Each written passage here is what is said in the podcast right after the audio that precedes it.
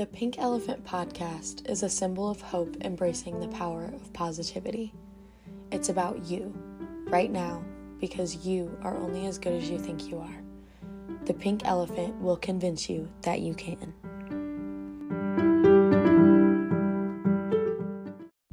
Hi, everyone. Morgan here, and welcome back to the Pink Elephant podcast. I can't believe it's already August. I feel like the month of July has just completely flown by, let alone the entire summer. But with it being August, it's now back to school season, so I just ordered my books for this semester and I'm just very much looking forward to getting back to school and starting my senior year of undergrad. So, very exciting stuff. Also, if you're new to the Pink Elephant podcast, welcome to the family. Be sure to subscribe, follow, and rate on whatever platform you're using to listen. We would very much appreciate it and subscribe so you can stay up to date with new episodes happening every Friday.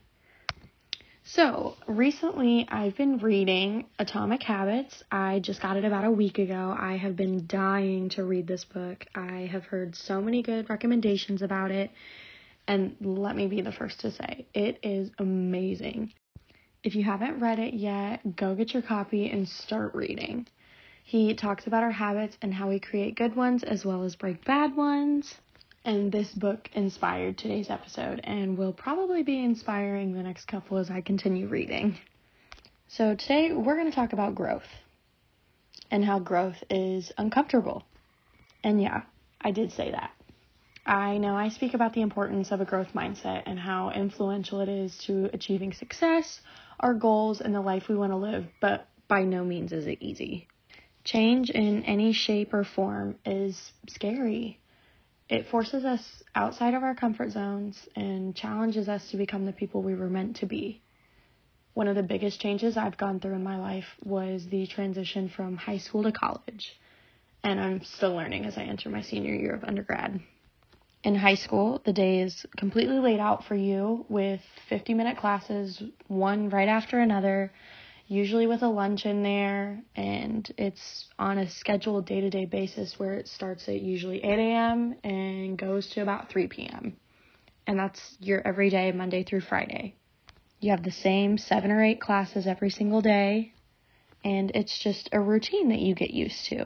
Along with high school, you'll get done at 3 p.m. And if you were like me in high school, then you usually had your extracurricular activities right after. You'd come home, eat some dinner, and then you'd start your homework for the night, go to sleep, and repeat. This was literally my daily routine from the time I entered grade school until the time I graduated. And usually my extracurriculars consisted of either cheer practice, track, and usually dance three or four nights out of the week. I was at the studio. But here's the thing once you graduate high school, college does not follow the same daily routine. And it changes. In college, you have a Monday, Wednesday, Friday class. Sometimes you have a Tuesday, Thursday class, or in my case, as a biology major, I have lecture Monday, Wednesday, Friday, and usually a lab on a Tuesday or Thursday for a couple of hours and my class schedule isn't set up from a 9 to 3 or an 8 to 2. I have classes all throughout the day, not back to back. Like this semester, I have class starting at 9 a.m. And then I have a break from 10 to 11. I have class from 11 to 1, another break from 1 to 3, and then another class from 3 to 4. And then I'm done for the day on Monday, Wednesday, Friday. In some cases, like I did last semester, I didn't even have class at all on Tuesdays. So Tuesdays I had completely free to do what I wanted with them. And that change is scary, but it's also a new challenge that really forced me to figure out what I was made of. This change I've learned has allowed me to decide what my daily routine would be becoming responsible for my time management, and it also allowed me the freedom to choose what I needed to include to be successful in my daily routine. As I said before, I am still learning, but the growth and lessons I have learned from my experiences so far are what I want to share with you all today. So, regardless of if your new change, the growth that you're going through in your life right now is going from high school to college, or if it's within sports, or if it's in within a new job, or just anywhere in your life, this can be applied. So, how do we approach growth in a positive and progressive way? Well, you might be thinking, well, obviously we do this with a growth mindset, Morgan. Well, absolutely. But I've learned from reading my book, Atomic Habits, that if we break it down into smaller steps, it's easier to accomplish this growth mindset. So that's exactly what we're going to do today. So, the first way we can approach growth in a positive and progressive way is by looking at our daily routine and thinking what we can do 1% better. Now, you might be thinking, 1%, that's not really a lot considering 1% is 0.01 on a scale. Exactly. It's only 0.01% on a scale. But if you are 1% better today, tomorrow, the next day, and for the next year, you'll end up with results that are nearly 37 times better after one year. As I said, 1% adds up. So focus on that 1% better by focusing on the small steps to make that 1% progress every day. We are accepting of change and actually enjoy it as it helps us attain our goals and improve if we look at it this way. The next way to approach change is patience. And this one is by far the most important for your mental health.